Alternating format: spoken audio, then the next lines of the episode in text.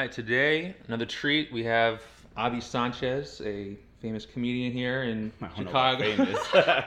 I'm getting there. We're already laughing, which is a good sign. I'm I- getting there.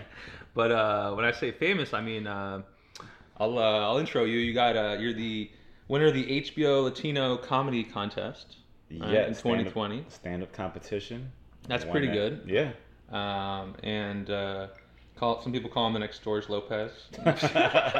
Never heard that before. no, I, I, just, I was just like, who's the other most famous Latin comic I can think of? Fluffy. Fluffy. I mean, no, when they're famous, they're they're famous. They ain't like no mid levels that you know about. Right. It's really weird. so oh well, someday you might even have your own TV show. Who knows? Yeah, But uh, that's the hope. I saw that you had uh, you do a, a legal aliens podcast. Yeah, actually, actually on hiatus right now, but we were doing that. That was a fun little podcast we were doing.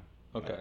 Yeah, I mean those aliens apparently they are legal now uh, because I, I saw 60 Minutes and it's like yeah the government knows all about it and they're here they're watching this uh, Yeah, age of Aquarius or whatever. I mean our world's blowing up faster than ever. Just so let them through. We're gonna need heads. I always- once I always- COVID takes people out, we need more Americans coming in. I always say about the uh, aliens, um, God bless them, my friends. They they uh, they're here to watch the the they're, they're they like entertainment because like I always hypothesize that hypothesize that the highest level of enlightenment uh, or just evolution you reach a point where life is beautiful and you just like occasionally want to like watch incredible things happen right Right. It's And- like why we have ant farms. Like Right. people watch ants to see what they do in their day to day because their life is already boring because they would. Right I think we're a little more interesting than ants I though. mean, I don't know. Have you ever watched ants? They're pretty oh crazy. yeah you have a, you have an ant farm no, I haven't had an ant farm. I'm, I don't like ants. Okay. I, yeah, I guess I got to get off my high horse and look at some ants once in a while. Yeah, there, there's a lot of documentaries about them. They're pretty crazy little bugs, man. You gotta take a look. So that's like that's probably what we are as aliens, just a bunch of crazy little bugs. Yeah, I mean, they probably the- streaming HBO too. You know, I mean, maybe that's what they're here for, to send back the signals. But uh, Yeah, we got way better entertainment, I'm sure. They, I mean, no, they probably have some good stuff too, man. But they're probably like stealing our stuff, you know. I mean, and like reselling it. But anyhow, um, so every podcast is kind of like a short biography book where uh, you know you, you learn some lessons, you get inspired, and you also you get to know someone so that if they met you in the street, they'd be like, "Yeah, I listened to the podcast and I kind of know a little more about you, and I don't have to ask stupid questions like, uh, where were you born, Abby? Right. Well, I was born in Puerto Rico. Puerto Rico? Yeah, I only I came here as a baby though, so my uh, I've been in Chicago basically my whole life, and then Puerto Rico I'd go to during the visits like summer break and winter break whenever I had breaks from school. My mom would send me out to PR, and then I spent most of the summers there in my youth. And then once I got to the point where I was like 13 or 14, I was like I can't go. I got friends here now, so. But other than that, I've just been in Chicago for the majority of my life. Okay. And when did you first start realizing that you liked comedy?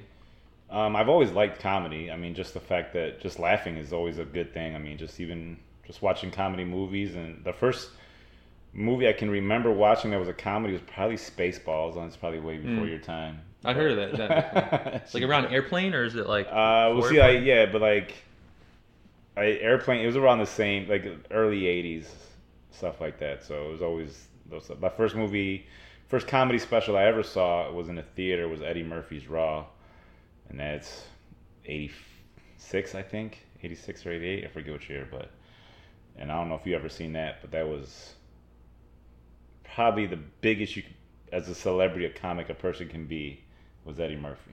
Like you have Right. Kevin Hart now, Eddie Murphy was Kevin Hart in the '80s.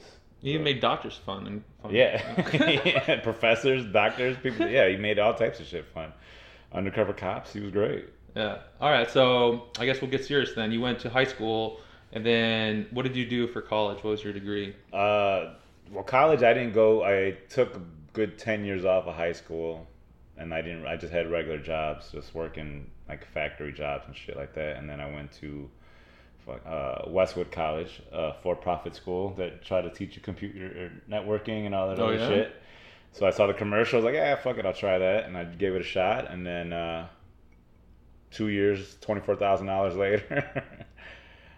uh, I started doing IT work for a company, and I was with them for like ten years, and then they closed.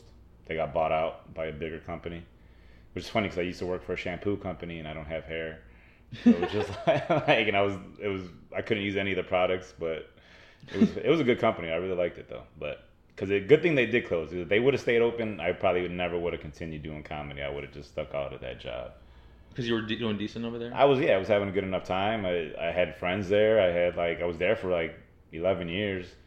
So if I didn't try to if I had that job to count like to count on as far as money goes, and then once they closed, I started working another job, and I just couldn't take the commute. It was an hour drive every day, nine hours at the job. It was like twelve hours of my day, eleven hours of my day and I would just come home and be beaten like I can't do this. So Killed just, your creative spirit a little bit. Yeah, and I I mean literally another thing that fucked me well the company was that they didn't I didn't have a boss on site, so it was just some offsite dude, no one to monitor me.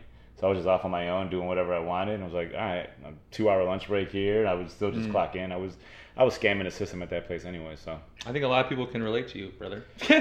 yeah, this I mean, whole COVID remote that's, world. So. That's exactly. Here's the thing: I was you could probably be more productive at home than you were be would be at your actual yeah, job. Yeah. Less distractions, office gossip, and drama. Right. Like yeah, you want to get up and go to your desk. Like here, you just you do your job and watch TV and do whatever, smoke, whatever yeah. you want to do.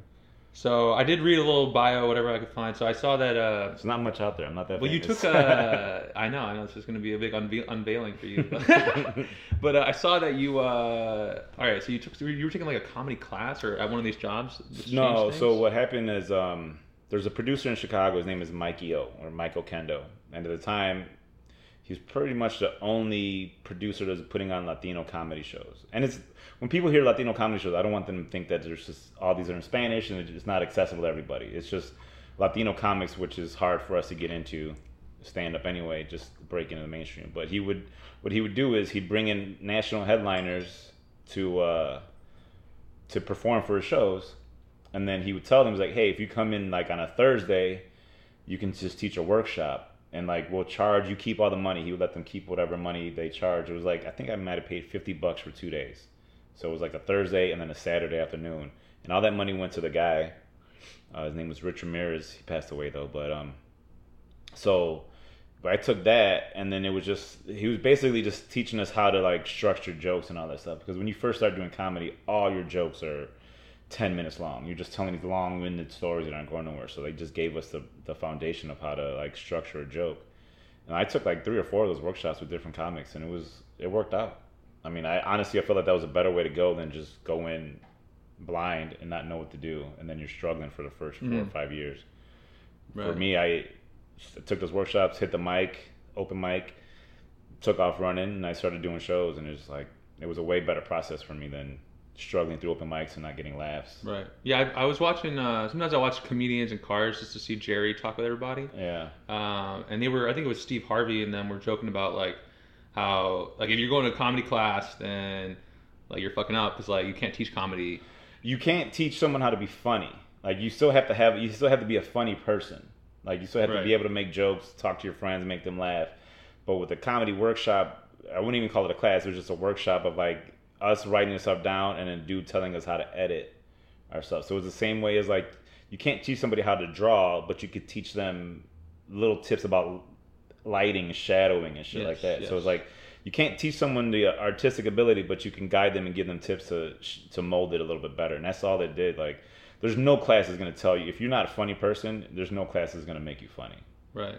Yeah. I mean, I, I read all. I'm also I I just finished up like Matthew McConaughey's book, and he talked about how when he went to acting classes, eventually like messed him up, and he had to like unlearn what he'd learned just to be more raw. But like, I think I think sometimes that can be said about some people. Um, whereas the majority of us appreciate some structure, you know. I mean, it's it's definitely it's not as comforting, but uh, you're just I guess there's at the same time, like you can you, you save a lot of time. Would you agree? Yeah. Like, on on failure. Yeah, because uh, structure. If if you're just going at it on your own and you have no idea, no one telling you like, hey, this is the wrong way to do it. You're gonna you might end up keep banging your head doing the wrong thing. And if somebody gives you a guideline that you can now you have this little path you could follow, and then oh you could branch out a little bit here and go a little bit this way. That helps a lot more than just all right get from here to there and figure out the way. Right and okay. it's like just give me some some direction. It's like go north. Okay, I, it's north. I'll go that way a little bit. Yeah. Like, no, you're open to wisdom or of, of yeah, and that's what you can't be closed off to to advice and to learning from people. So the people that don't like it, it's like they're closed off. They think they got the right. right. way to do it, and then they get stuck, and then they get frustrated and want to quit comedy. But Yeah. So how quickly did you find success slash quit your job? uh, well, I quit. I was about maybe five years in, and then I was just like, I can't, I can't do this job no more. So I was just gonna quit, and then figure out a way to just do stand up full time. And uh, luckily, I mean, I cashed out a 401k. Like it wasn't like I just quit and just started making money doing stand up. Like I still struggled, sold weed. Like I figured a way to like make money, and then still do shows and just get better at stand up. And that's and that actually helped me because now it was stand up's the only job I actually wanted to get better at. So doing shows and shows and only thing about stand up and not having to worry about another job helped me out way more. Like some people can't do that though. Some people don't have the luxury of having a 401k from a 10 year job that they Right. can cash out. Like I can't retire. Like I'm fucked. Like I have no money to retire on, but Are you cash flow positive though? Like right now, like uh, yeah, thanks to the COVID government, like I probably made more money last year than I did ever did doing stand up. Right. So you're technically unemployed while you while you make money on comedy. Yeah. kind of? Yeah, because comedy usually, I mean, I'll get paid in checks from like the clubs, but like most shows are just paid in cash.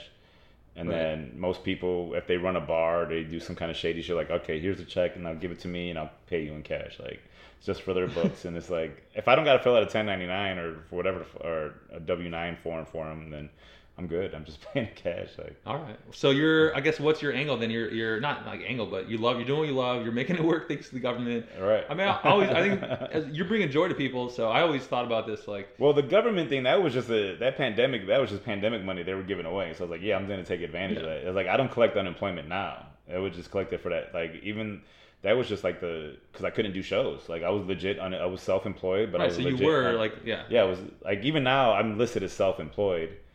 And I get tiny, I get 1099s from most of the clubs and all that, but most of the local shows they're just gonna pay you in cash anyway. So I get mostly paid in cash, unless I go on the road, then I'm getting paid in checks and all that other stuff. But Have you ever like had a people buy tickets to go to your show? Yeah, I uh, headlined Zanies for a whole weekend. Right as soon as the pandemic was over, we opened up it back in March, and I want to say I did five shows there, sold out the pandemic crowd that I could sell out, and all those people. I mean, from an unknown comic in Chicago to sell out. Right. Like, I mean, I have some people that follow me and they want to see me, but other than that, it was a majority of people that had no idea who I was, and Yeah. I gave them a show five, uh, two nights a week or two nights out of the two shows a Yeah. night for How how hard is it to get up on uh, like Netflix? Because I know sometimes I'll watch like stand up on Netflix, but like how hard is it to get up out there? And, like, Shit, I don't know. Uh, if I did, I'd know. is that that's, that's probably where you make it? And, and, and Uh, well, I mean, you, there's so many avenues now to make it. that It's not the same as like before. It used to be like you had to get on uh, the Tonight Show, Yeah. Conan O'Brien. Now you don't even need to do that because you have the internet. You have social media, and you could put up a clip, and then if that just goes, and then now you're just getting followers and all that stuff. Like then people start paying attention to you. So now it's not even the same as it was before. Netflix, it's still probably going through management and agents and stuff like that, but like. I honestly don't know how to get in, but you don't really need as much. You don't have to rely on those gatekeepers as you did before. You just put it up on YouTube. There's, YouTube. there's yeah. comics that are putting up full hours on YouTube and they're just like, all right, here it is, and then they get monetized, and then they, but they can sell out clubs now because those people are have saw that special. So building the YouTube following is pretty key. right building now. social media, social media in general, because even clubs now will look for you to see if you got that check mark before they headline you. Like Right. if they're a national club, they'll check to see if you got enough followers, because that means you'd be a draw in that city. So like in Chicago, I could probably sell out a show on my own, and I have done. I did back in 2019. I sold I think 300 tickets to Joe's on Weed Street. I sold out all that to my, myself. I was the headliner. It was me and one other a featured comic, and that was it. But um, once you get on the road and you gotta you gotta have that that following. So they're looking at your numbers Right. to see, all right, can he get? Does he have 1,200 fans in this city? And that's basically what you need. It's 1,200 fans in, In- every city in every city. in every major city that you want to go to. Some places are just like, like you can go to a, a club that they're just there because that's the only comedy club, so they would have gone anyway. Right. And or sometimes they just give out free tickets, and you're like, all right, well, fuck it. A lot of times, yeah. then then yeah. drink minimum gets you on that. But right? Yeah, it's like the Laugh Factory gives out a ton of free tickets to their shows. Yeah, I don't even need your drink. promo code. I already got Right. Right. But uh, yeah. So I mean, when it comes to your comedy, I guess you're you're you keep releasing stuff YouTube or other places, and Yeah, my thing is Um, like I just put stuff minute clips on Instagram so that way the material is not burnt. right. Because like I, in one minute you'll get that that joke, but that joke's actually five minutes long. You know what I'm saying? So it's like you get that one part of the joke, and then you hear if you do a show and they hear that one minute, and then you add an extra four, like oh shit, it's not a- boring. They're It's a completely different joke. So worth going yeah. Yeah. Yeah, yeah. My favorite comics are the ones that are successful. They just put out a lot and use Instagram as a way. To, like one of my favorite comics in Miami, Manny Garavito. He has, runs a comedy network of shows and stuff, and Uh, he uh, he does like his comedy podcast like every day. I think I might have known. Is it Manny? Yeah. He's also Bearded uh, Cuban. dude, Cuban yeah. guy. I think I met him in Chicago. Yeah, he came up to visit around every everything. Yeah, yeah, and I met him when I was I filmed out in uh, Florida for the HBO thing. yeah. Did he compete against you? No. See, I don't know. Uh, so what happened in 2019? I submitted for the the comedy thing, the HBO thing. I got in. I was one of the finalists. I didn't win. And then 2020, I thought I was burnt on that just because I already was a finalist. I asked them if I could do it again. They're like, yeah. So then I submitted again and I got in again, and that's when I won. So I don't know it, like how they picked whoever, but they, I don't know, or if he even submitted for that. So it's, it wasn't like a competition against. Uh, the only people I competed against were like the finalists. Right. So I didn't know. Who were the judges? Were they all Latino or? Um, the judges for the first one, the one in 2019, were like three. It was like someone from HBO representative, uh, a comedian, uh, like a, his name was Angelo Lozada. He passed away as well. He was a judge, and I can't remember who the third judge was, but it was three, three judges there. And then I don't know. I think it might have been three judges for the one that I just did in 2020, and then they let the audience kind of like they that they base it off audience reaction as well too. So Okay. yeah. Yeah, man. So where do you draw inspiration right now? Like, obviously, most comedians, everyday life, blah blah blah, stuff happening. But do you ever find yourself like, obviously, a lot of stand up is about writing. To write out the content too. Like, where do you find yourself most creative these days? Um, in conversations. So like if I'm just bullshitting with my friends and then we start talking and then or uh, and then they might even say something like, "Oh man, that's a funny line. I can use that." Yeah. Or like if I'm saying something, I'm going off on a rant and like, "Oh fuck, let me. I gotta stop a conversation and start putting it in my phone so I can remember it." But everything mostly for me just comes from conversations and just like just watching. Like I'm a, I'm an observationalist where I just see things. I'm like, all right, how can I tweak that? What's what bothers me about that, and how can I make it so that everyone agrees with me that I'm right? That, that should bother you. Like that should bother you as well. And that's pretty much what my goal is. Just like I see things, I'm like, all right, how does this how does this bother you? This should stir up something in you. And Right. I feel like that's what every comic, every successful one is. They they say something that relates to the person. Like we're putting words to their thoughts. So like there's there's been plenty of times where I've been telling a joke and I could see people in the audience like nudging, like this is you. This is what I'm talking. This is what I was trying to tell you.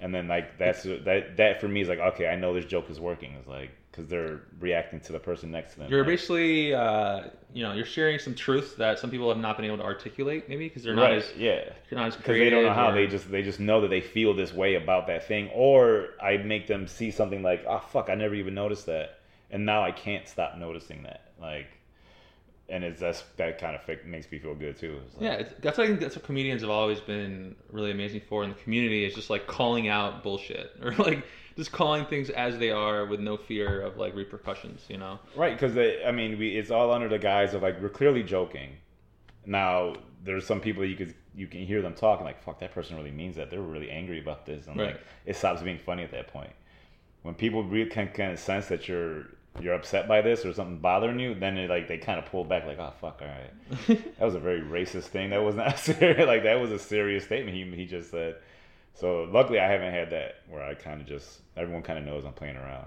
Yeah, I feel got, like yeah, I got a big segment like chunk of jokes now that's just based around my dog, and I kind of take the opposite view of everyone else and how they feel about their pets, and it's kind of like now it took me a while to learn how to, the language to make it work. To where it's like, man, he might beat his dog, and now it's just like, oh no, this guy actually loves that dog. He's just frustrated with blah blah blah type shit. So it's like Yeah. it takes a while.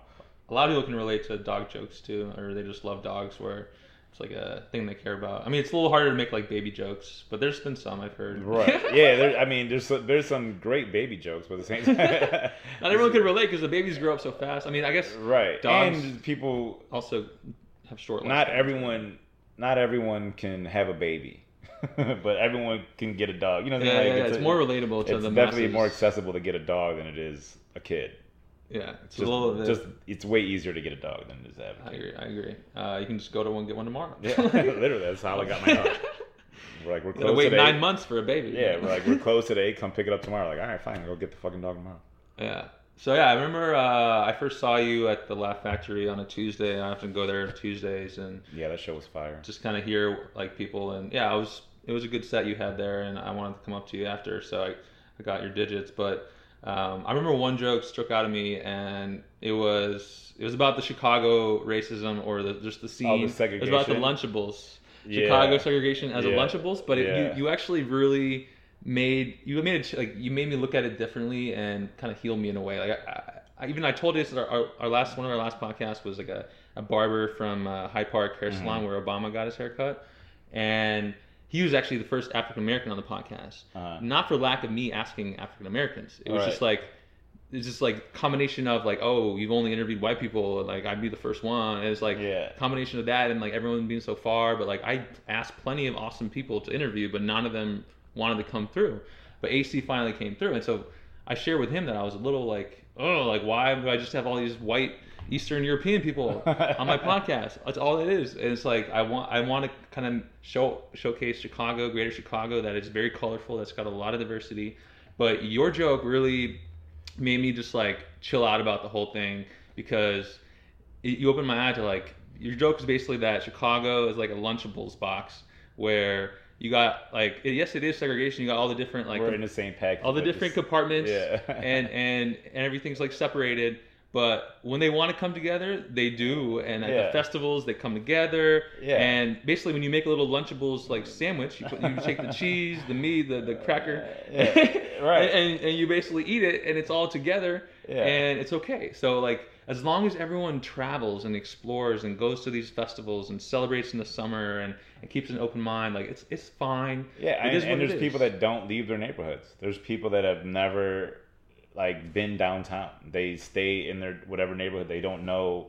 So it's like when I see when I it's I'm not like a, being like a white person apologist, but when I see that only white people hang out with only white people, it's like all right, I only hang out with Latinos and black people. Black people only hang out with black. Like we don't give them shit for it. right I'm not gonna give you shit because you hang out with the people that you hang out. with. Like those are the people you grew up around, and those are the people you know. It's like, but now if you're completely closed off to the idea of meeting anybody new, then I have a problem with right But the problem, my problem isn't that oh this guy only did interview white people. Like maybe he only knows white people, and then he gets out more and he starts realizing oh I can interview this guy, Yeah. I meet this guy. Like that's all it is. It's all about exposure. Like, and that's why I feel like the internet is like YouTube is great because now you're introducing white people to all these different races. Like oh they kind of do the same shit that we do. It's just that we're white and they're black, and just like people from small towns might not have ever met a black person, so they move to a city or they go to a city and it's like I can't fault them for not living around black Yeah. people. Like that's just where they grew up. Is now the fault comes if you're just completely closed off to the idea of meeting anybody of a different race or whatever the fuck. Then you have then I have a problem with you. But up until that point, I completely understand. Like I only hung around Puerto Ricans and Latinos for early part of my life, and then I got older and I started working with other races. Like oh okay, these people are fine. Like yeah yeah. So were you living over in Humboldt Park? Isn't that where most Puerto Ricans live? over Well, there? here's the thing. So I always ask my. I never lived in Humboldt Park. I grew up in Albany Park, and I always might ask my mom, like when we came from Puerto Rico, like how come we didn't move into Humboldt Park? And she was just like, too many Puerto Ricans. and she's like, I lived in Puerto Rico. Like I just wanted to see different parts of this. Like I don't want to be stuck in the same thing. So she just. uh we just moved into a different neighborhood. I mean, there was definitely like Latinos around us and all this stuff. It wasn't a completely like it wasn't a white neighborhood, but she just she just never thought to live to Humboldt Park, and we never. Every time we moved, we just kept moving further west and north into the city. We never moved out there. So yeah, I mean it's yeah. There's a lot of pockets, but uh, at the end of the day, it's it's a big city too. So like you know, it takes some it's, time to get it's around. really big. Like I didn't go to the south side of Chicago until I started doing stand up, and that was 11 years ago. And I've been in Chicago my whole life. So I had no reason ever to go to the South Side because everything, and not that it was bad, it's just that everything I needed was in my area. Every like Yeah. there's, I know where to get good food. I know where to get grocery stores. Like there's no reason for me to go to the South Side. I wasn't a Sox fan, so there's no reason for me to go down there. Right. So I and I, I know a lot of people's like I never came up to the North Side. And it's like it's that big of a city where you can just. It's two cities, really. I mean, it's two small little I know it's cities. it's big, man. You just gotta make up excuses or.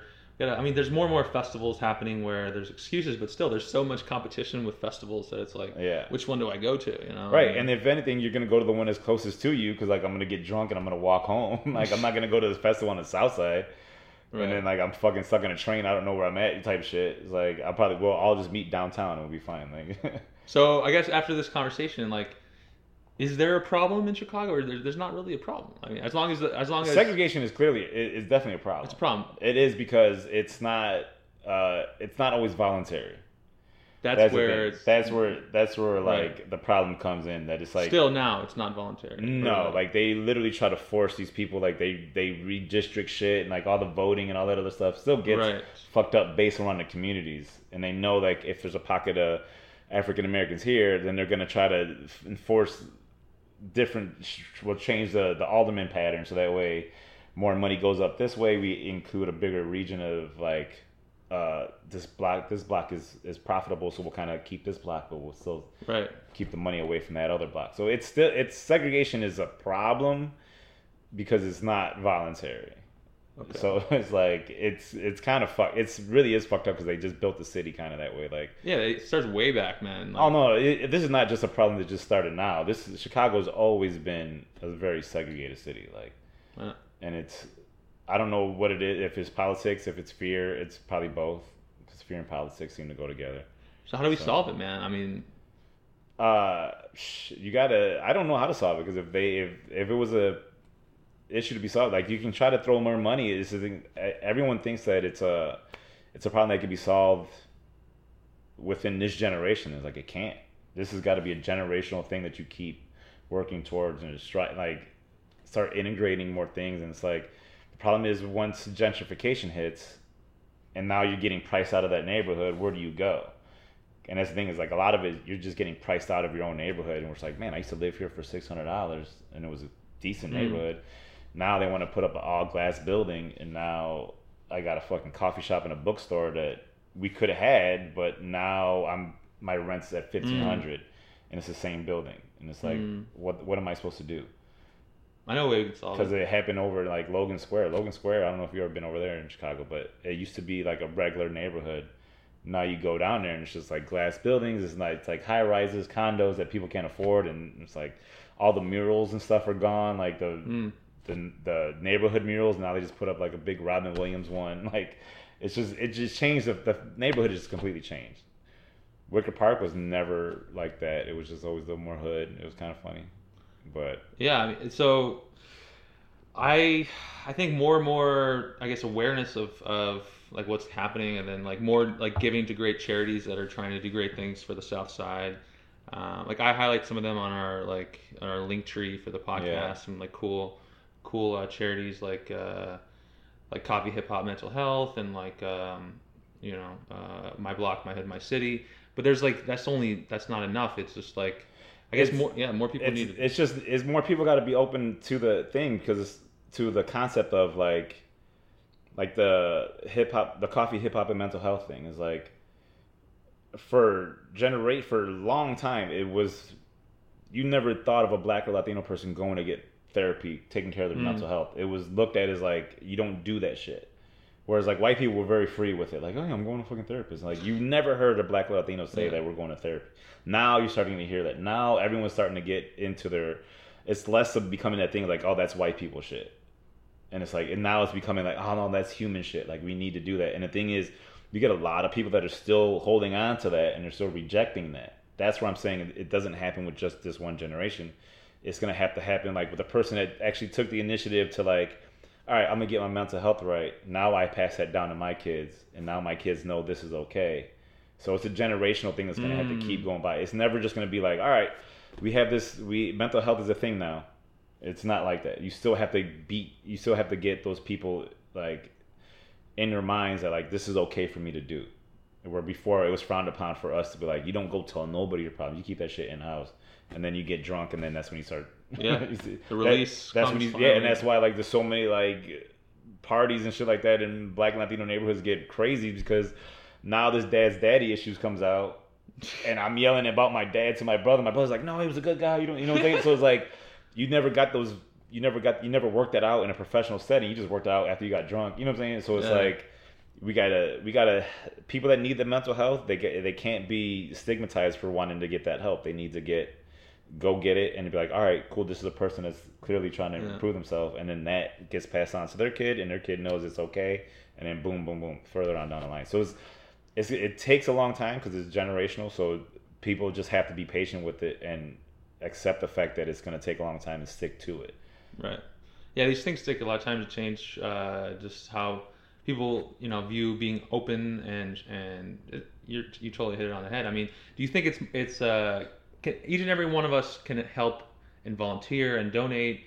How much of it is the government's responsibility too to like direct more money to these neighborhoods and like who do you like? Do you think Lightfoot's done anything for that, or, or can Uh, we? see, my thing was like the government. I'm one of those people that I I'm a very I'm a local person because I can control what happens in my neighborhood in my community, and I feel like everybody else, if they want to do that, they can do that in their community.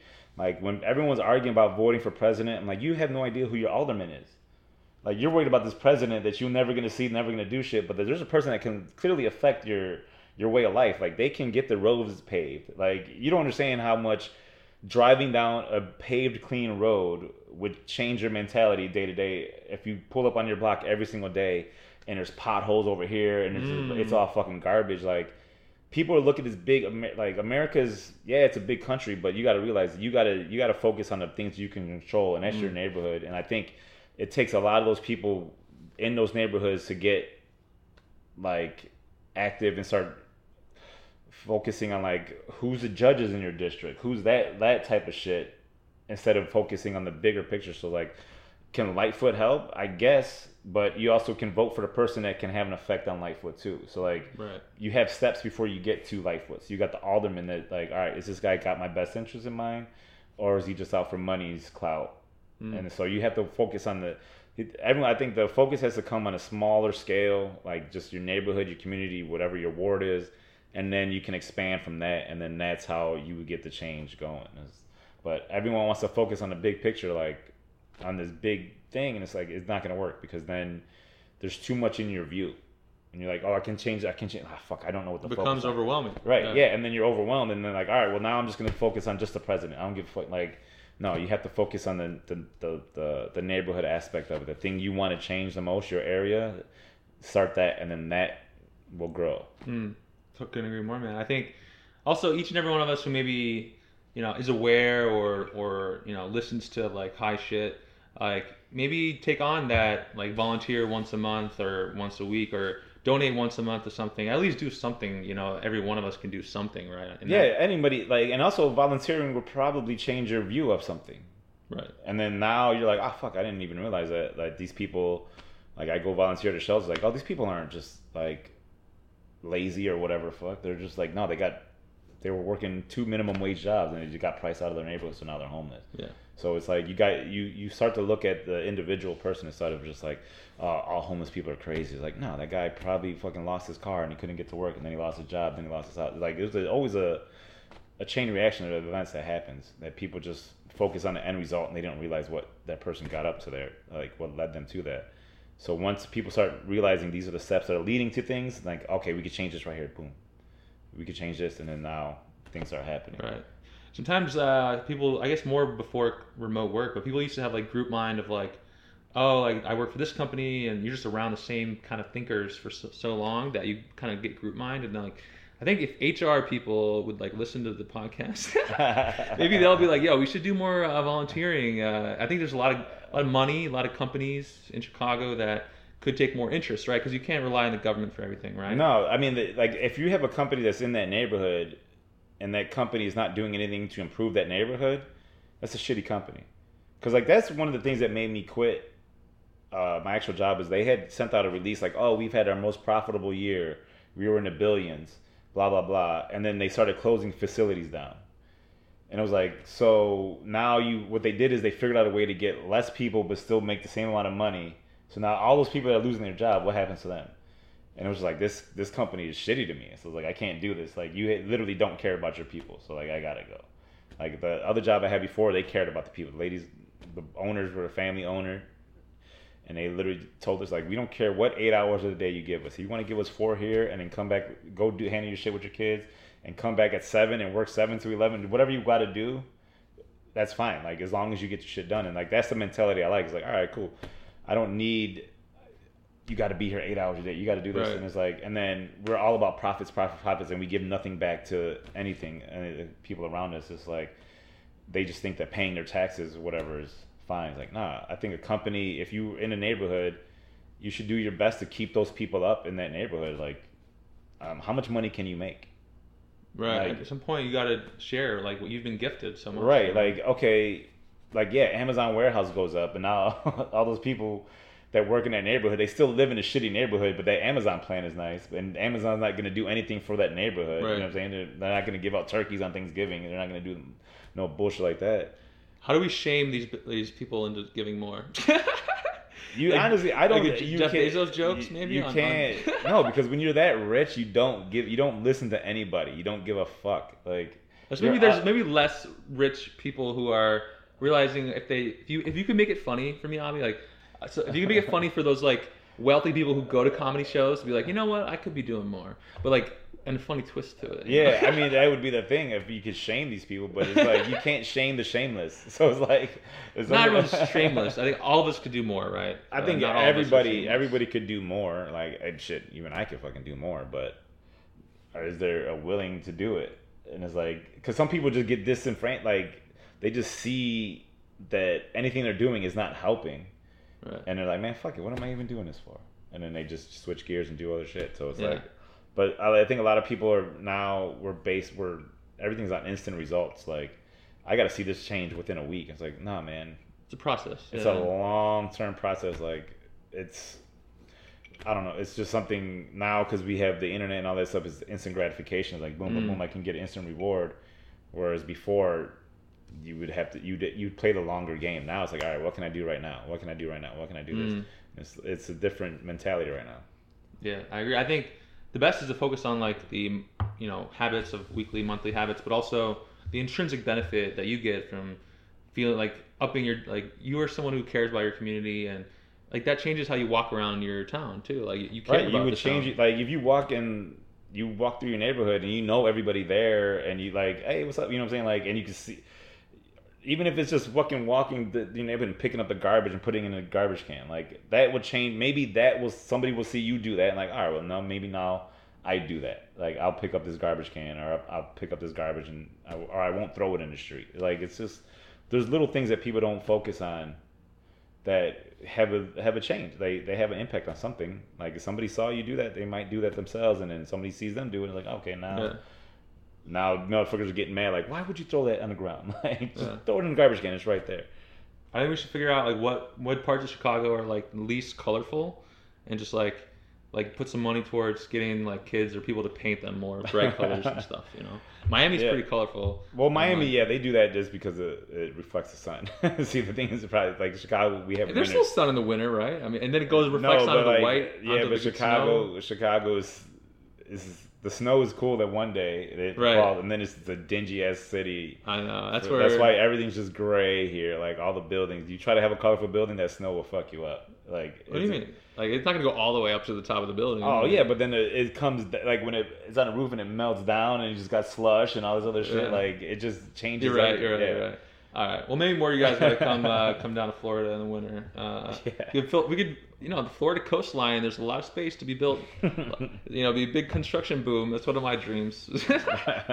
Is like even more people in Florida. But uh, yeah, man, oh, you got pretty serious there. Uh, what's something that you do to like relieve stress? Uh, video games and weed, really. Yeah. And then I that's pretty much it. Like, cause I don't, I don't really even lead a stressful life. No. uh, Like I, like I, I that's what it's like. When people tell me like, oh man, I'm fucking stressed out. I'm like, I can't relate because I don't. Maybe because I don't put a lot of emphasis on like, I don't stress like about stuff. Like I just know.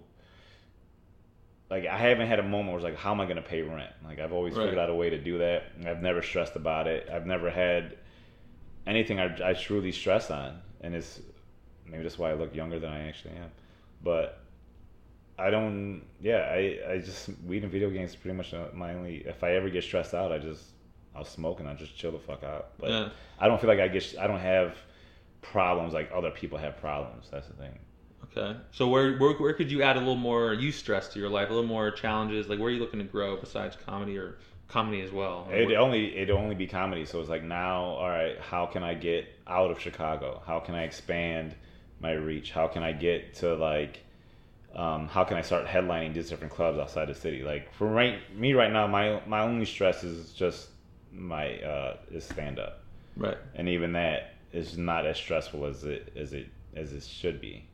Right. Well, you don't want to force things either, but Right. uh, do you have an i- like a, a target, like a goal of like Instagram followers or something?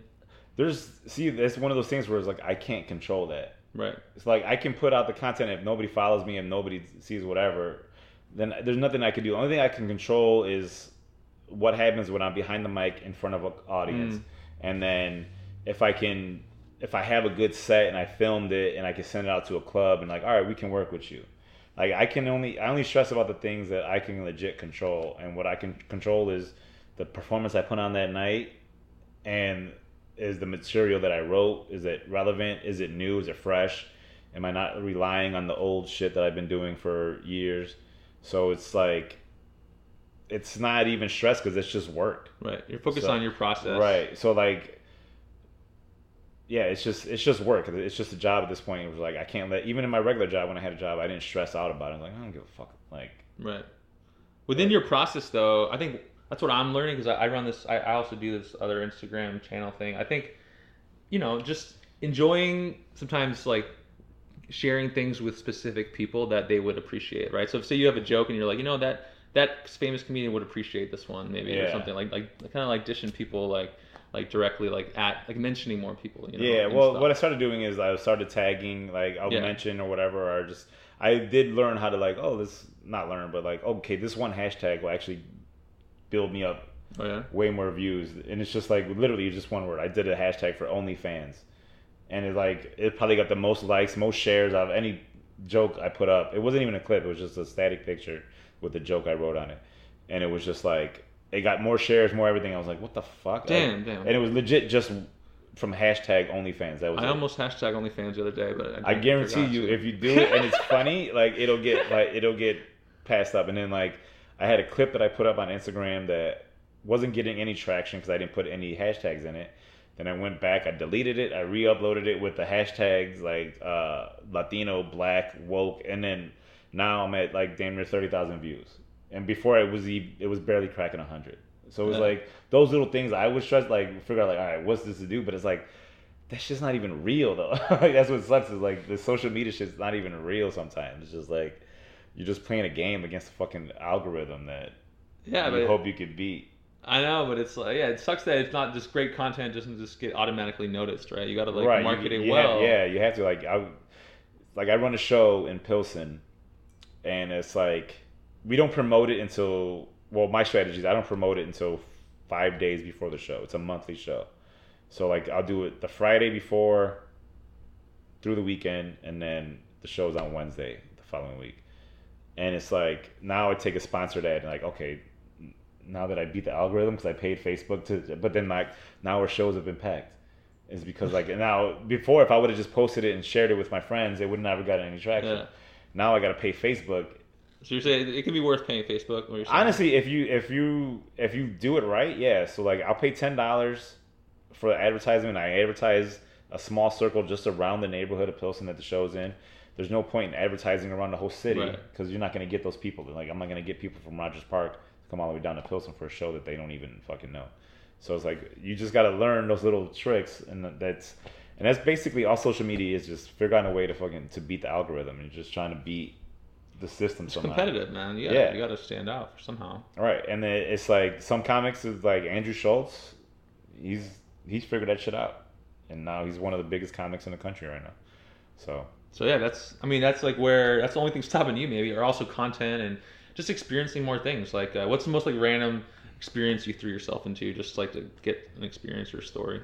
Um, shit, I can't even think about it. Well, I'll jump in. You did while you think about it. Uh, Yeah. I did see something about about you and your uh, hoop life.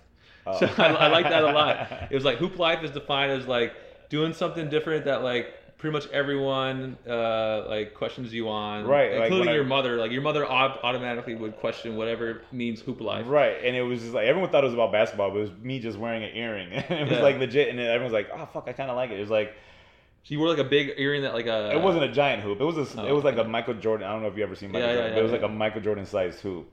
Because my mom had given it to me years ago. It's like, oh, it's like the one Michael Jordan had, and this was like 20 years ago. So I, what I did was I only put it in just so I could uh, see if my my uh, piercings were still open. So I just put it in. I was like, I'm gonna start wearing this fucking thing. and then I started wearing it. Everyone was like, what? The? So I started to just create a goofy hashtag, hashtag or hoop life. And then I did another one was Fiesta del Toes. And that one was kind of pissing people off because it was just me taking pictures of my feet. In Oh different no, locations. no, no! Some stuff's not cool, man. so, but I'm talking like I'm in a Hooters and I had the fucking feet up and it was like the Hooters sign, but everyone was like, "What the fuck are you doing?" And that gained traction. It was just like little things like that, but it was only just still local amongst everybody else. Right. But like, I've never really put myself into a wild situation. Well, I did do, other than like a one night stand, I did that for the gram, but. other You did one night stand for the gram? yeah, because I was just like, all right, I got to go through with this whole thing. Like, I have to tell you the story, but I can't tell you now. But Yeah. I'd have to tell you the whole story. But uh, yeah, after that, it got to a certain point where it's like, I'm only doing this for the story now. Like, there's there's literally nothing, no other reason for me to be doing this other than just to Yeah. keep going for the story. Sometimes you realize, like, damn, I'm capturing some good stuff, but this is painful, but I'm gonna keep going because I'm feeling it. Yeah. like it's worth it. Like for me, when I went to Peru, I was like, I, I was reading about Peruvian culture for so long. I love ceviche. I love chicken alabras. I, I love Peruvian. I like the idea of Peruvian culture, right? And, and I read a lot of books about it, and I was like, wow, like the Incas, badass, whatever. Then I go, I for, I go during. I mean, I tried to go like three different times over COVID, but finally I was able to go. Uh, but it was still a nightmare because of COVID. Like, in Peru, they wear like double mask, and it defies all logic. Double mask and a face shield to go into like a supermarket 7-Eleven, right? Yeah. And at some point, I was just like, I was just like, I just wanted to leave so bad, but like I was getting great picks, you know. I mean, like Right, yeah. Machu Picchu was empty, and I was like, had a, I had the place to myself, and I was like, yeah, that's because you can easily scare Latinos into like, all right, you're gonna die if you don't do this. Like, fuck it, we're gonna do it. everyone Like, just respects and does whatever the freaking government tells yeah, them, man. Like I was like- amazed because, by like that. we like, we are very like we give into fear. It's that it's that fear of God type shit. Yeah, That like because religion is so thick in the Latino community that like you you have a healthy fear of stuff, and if they tell you this thing will kill you. You're like fuck it, I'm just, it'll kill me. I'm just gonna do it. Like you'll like you'll see even here, all the Latino mothers they all got double masked up, face shields, they're all types of yeah. yeah, the only reason I got vaccinated is because my mom was scared. Like she kept texting me every single day, "Go get the vaccine." I was like, "Fine, fuck it," just so I stop Yeah. the text. Yeah, no, there's something about uh, Americans who are just like rebellious, right? I mean, Yeah, because I mean, you you don't care because it's like, wait a minute, we have access to we right. the internet. And a was like- luxury to not care, to Yeah. not have fear, right? It's a luxury to not be have fear, right? right? Yeah, it's definitely so. It's like if you can get other sources of information readily, but like, all right, well, I could put this together. And then like, all right, well, maybe I shouldn't give a fuck as much. Like, and then that's what happened. Like, then you get the rest of the country because the people that only really care are the ones in the cities. You think everywhere outside the city, no one gives a fuck about COVID. Right. Like, I mean, like in the metropolitan area, I would say that. But you go downstate Illinois, they don't give a fuck. Like, Yeah, they, it's they uh, honestly don't care, and it's just it- that's just an American way of life. It's just I guess fear, fear, like you were saying, fear congregates at the very top and at the very bottom, basically, because like Mm-hmm. billionaires have lots of fears, man. They got too much money. They don't. They're like, it's like, it's almost better just to be in the chill middle of things. You know yeah, what I mean? that's, that's why I'm uh, I, I hang out in the center. Yeah. So uh, last few questions here. Yeah. Um, so I know smoke weed. I mean, I used to smoke weed when back way back. Um, probably made me a bit more creative, and I'm I'm not I'll regret it. I, I kind of don't do that anymore, and I'm, I'm more of a yogi now, and Uh, uh, focus on like getting high on on breathing and meditation, exercise, and just like you know good think good good just good habits. But like, Yeah. what is one of your good healthy habits maybe that you can share? uh, I work out I, I at least go to the try to go to the gym at least five times a week. That's pretty much the only thing. Like, granted, I undo everything I did by what I eat, but at least I went into the gym for an hour, hour and a half. I worked out. I did what I could. Like, not what I could, but I I did the workout. Like, You I still I, do, or you I, did? I still do. Okay. Like as soon as the gyms opened back up uh, last year, I was I was in the gym every single day. It's like just to, I don't know. I just you just feel good about yourself. Like Mm. you get done, you break that sweat, you accomplish something, you walk out. Like today, like even walking up these steps to get in here, my fucking, my legs are killing me. It's yeah, like yeah, no joke. yeah, and it was just like a little twinge, and I was like, okay, this is cool. So like that, and um, I try to eat as clean as possible, but that doesn't always. I'm Puerto Rican. I gotta eat fried food. Gotta right, right. I gotta eat shitty food sometimes. But um, other than like just working out, weed is really I smoke it, but it's not an all day thing. It's me. It's just like it's a nightcap. Celebratory. Yeah, no, it's not even celebratory. it's, No? it's just a nightcap. Like, all right, time to wind down. The day it hits like seven o'clock, eight o'clock. I'll Yeah. smoke a blunt. I'll smoke a joint, and then I'll just I'll just chill out for the rest of the night and go to sleep. I try to I try to get as much quality sleep as I can Yeah. too. I'm not uh, I curbed that. I used to be 3 a.m. crawling into bed, waking up at like Yeah. eight, not getting any good sleep. So now it's like all right, I'm in bed at 11. Yeah. I wake up like eight. Proper sleep schedule. I mean, I, I have some friends who are just like bonkers. They're like going to bed at 3 a.m. I'm like, yo, respect the daylight. There's some power behind the sun. And, and Yeah, and that's the other thing too. Like I try to get as much, like I try to get just that vitamin D. If it's just 20 minutes outside in the sun, especially in Chicago in the winter summertime, Mm. because you're not going to be able to get this in the winter. In the summertime, you have I embrace like I don't I don't turn that air conditioning on in the car. I just let the heat. I just marinate in it. Marinate. I, I fucking like it. Yeah. But yeah, the sleep schedule thing I think actually really helped me out a lot. Just because I mean, even like I keep track on the Fitbit. Like, oh, your sleep score was 80. It's like, oh fuck yeah, I'm cracking an 80. Like, let's see if I can get better. better That's, sleep. that's really good, like good metric to like focus on. Yeah. Yeah, I'm like because you hear I know a lot of people that just don't sleep, and I'm like, I look at you like, bro, you you're an odd person. Like you you there's something that there's a, there's some stimulant in you that's keeping you up. That's not a natural thing. So you're on fucking either Adderall or you're just drinking monsters all day. Like there's something in you that's like ah, I don't know. You're kind of a tweaker right now. Like you might not think it because you're not doing meth or whatever. But if you're just fucking sitting on caffeine, like I'm good, I'm good. I haven't slept in fucking like I slept for two hours last night. Like that's not a healthy way to live. No, no. Like two hours. No, that's I'd be so mad every single day if I woke up and I was like I only got two hours of sleep. Yeah, definitely those like- days I just try to push through and and Right, so I can get to the night. get to the like, next night and get feel night, myself yeah. again. I mean, but yeah, that's all real important stuff, man. Hitting the gym, getting good sleep. Uh, And the gym actually helps the sleep. absolutely, yeah. I mean, testosterone, but also just you you worked your body, so you need to rest. So you're not going to be as like, Yeah, uptight it- and stuff. I get I get some really good sleep after days that I've worked out.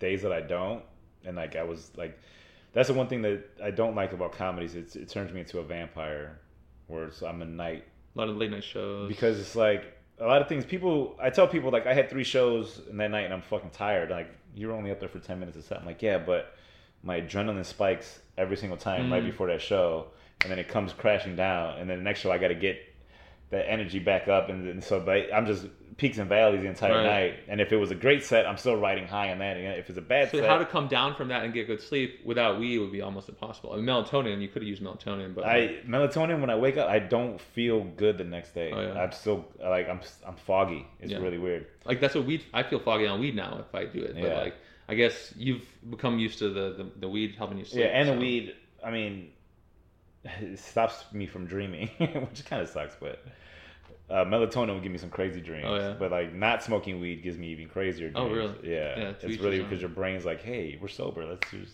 everything you fucking missed. When are you most creative? That Like when you when you smoke weed or before and during the day? Like what time of day are you most like creative? Would you say like for writing? Um, for me, it's an all day process. Like weed depends on the weed. Sometimes I'll, I'll smoke.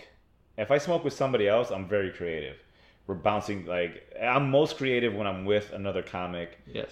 because we're both kind of just riffing off each other. So it's like, um, if we're just having a conversation and they're telling me what I got to do or what they got to do, like for shows coming up, and then we start talking about different topics, it's like, boom, boom, boom, like we're bouncing jokes off each other. It's a it's a creative thing. That was the one thing I missed during the pandemic because it was like, I didn't have other comics to, to sit there and riff with in the green room and like bullshit and Mm. like get those things. I was like, yeah, me and my girl were sitting there watching TV the whole time, and it's like, but then everyone else is experiencing the same things as well. Like you go on social media, it's like, oh yeah, I watch Tiger King, and it's Yeah.